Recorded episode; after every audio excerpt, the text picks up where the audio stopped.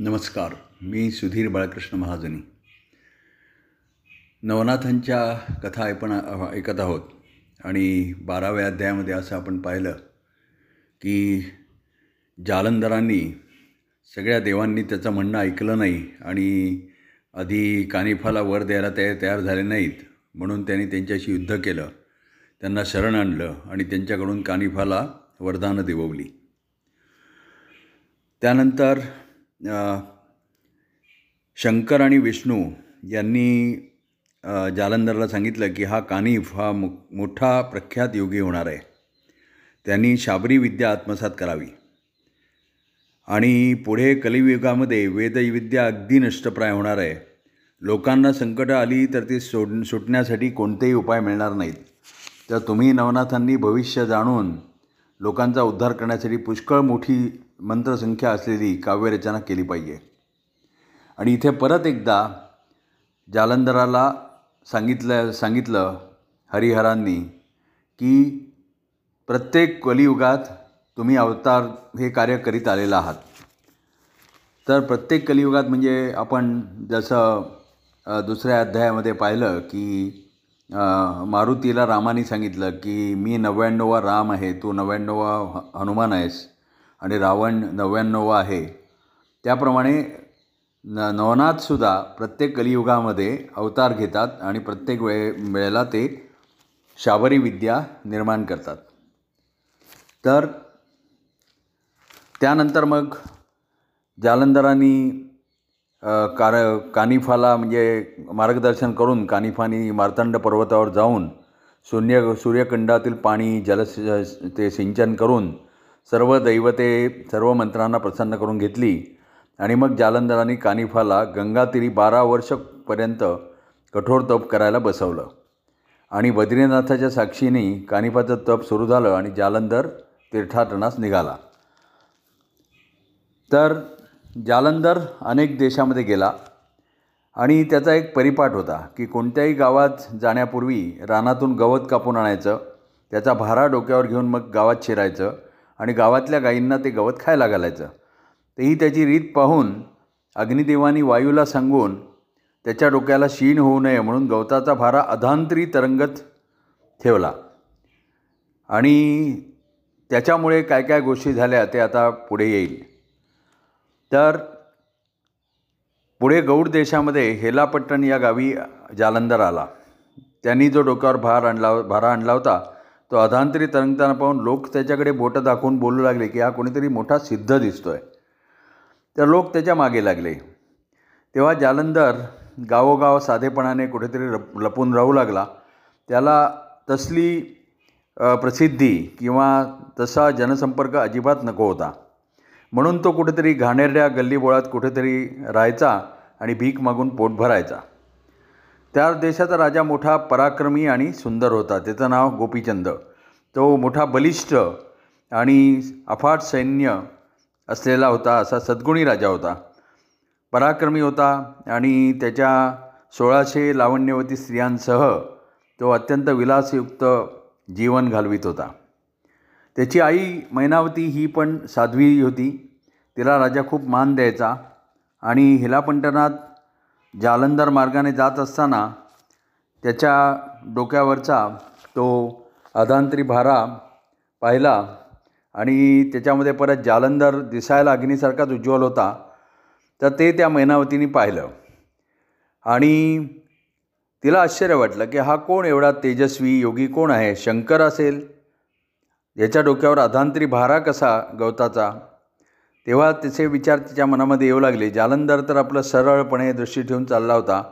मैनावतीने आपल्या एका श्रेष्ठ दासीला बोलावलं आणि तिला दुरून असा हाताने संकेत केला की तो त्या मार्गावरनं एक असा योगी चालला आहे की ज्याच्या डोक्यावर अधांतरी तरंगणारा भार भारा आहे पो गवताचा भारा आहे. तेव्हा मग त्या जाचीनी काय ते ओळखलं आणि ती म्हणाली की मोठ्या राणीसाहेब हा खरोखरच कोणीतरी महात्मा आहे. आणि मग महिनावतीने त्याला सांगितलं की तो कोण आहे कुठे राहतो त्याचा तपास कर.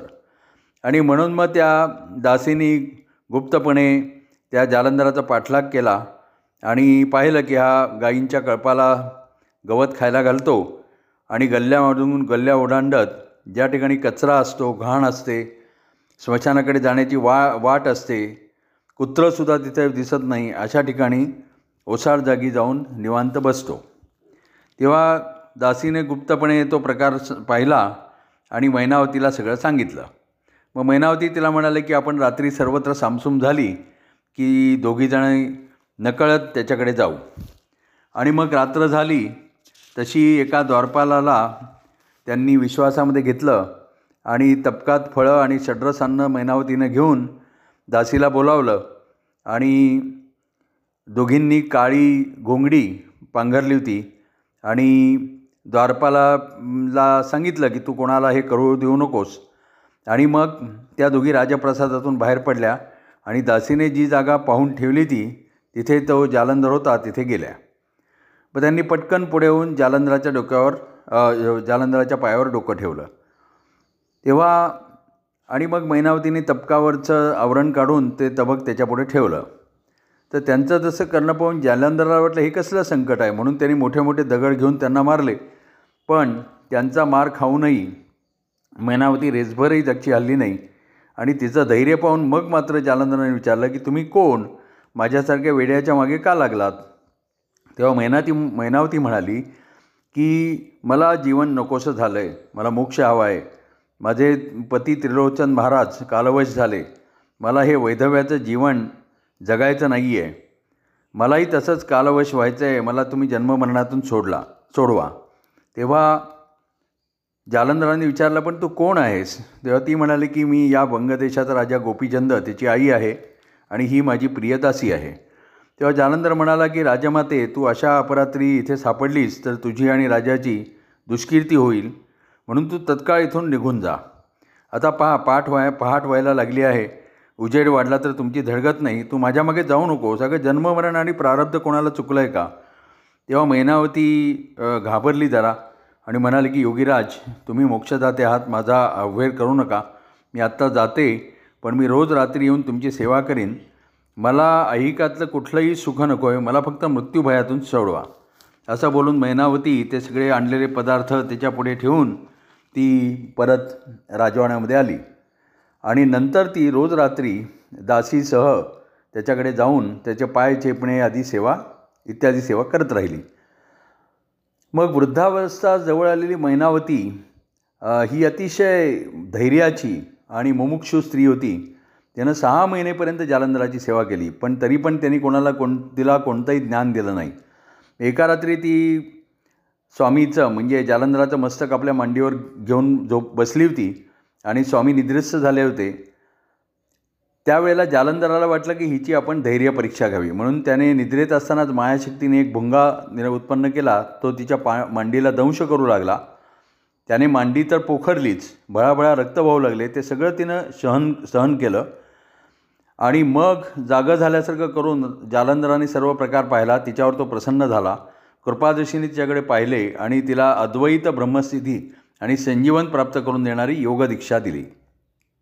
तिच्या मांडीला जी जखम झाली होती ती त्यांनी तत्काळ बरी केली आणि मंत्रोपदेश तिला देताच मैनावतीला अद्वैताचा साक्षात्कार होऊन ती ती समा तिची समाधी लागली.